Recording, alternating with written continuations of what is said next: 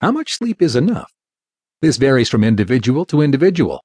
The amount of sleep that's right for you is that amount which enables you to feel wide awake, alert, and energetic throughout the day.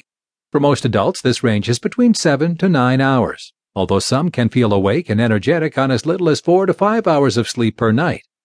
Researchers have discovered that normal restful sleep in human beings consists of four patterns of brain activity, called stages. Stages 1 and 2 are considered to be light stages of sleep and they typically predominate in the early part of the sleep cycle. Stages 3 and 4 are deeper, more restful periods, and they tend to dominate in the latter half of sleep. All four stages come and go many times during the night. Transient awakenings usually occur during stage 1 sleep. Most dreaming occurs during stage 4, which is also known as REM, rapid eye movement sleep. If the normal pattern of alternating stages is disturbed, sleep may not be fully restorative.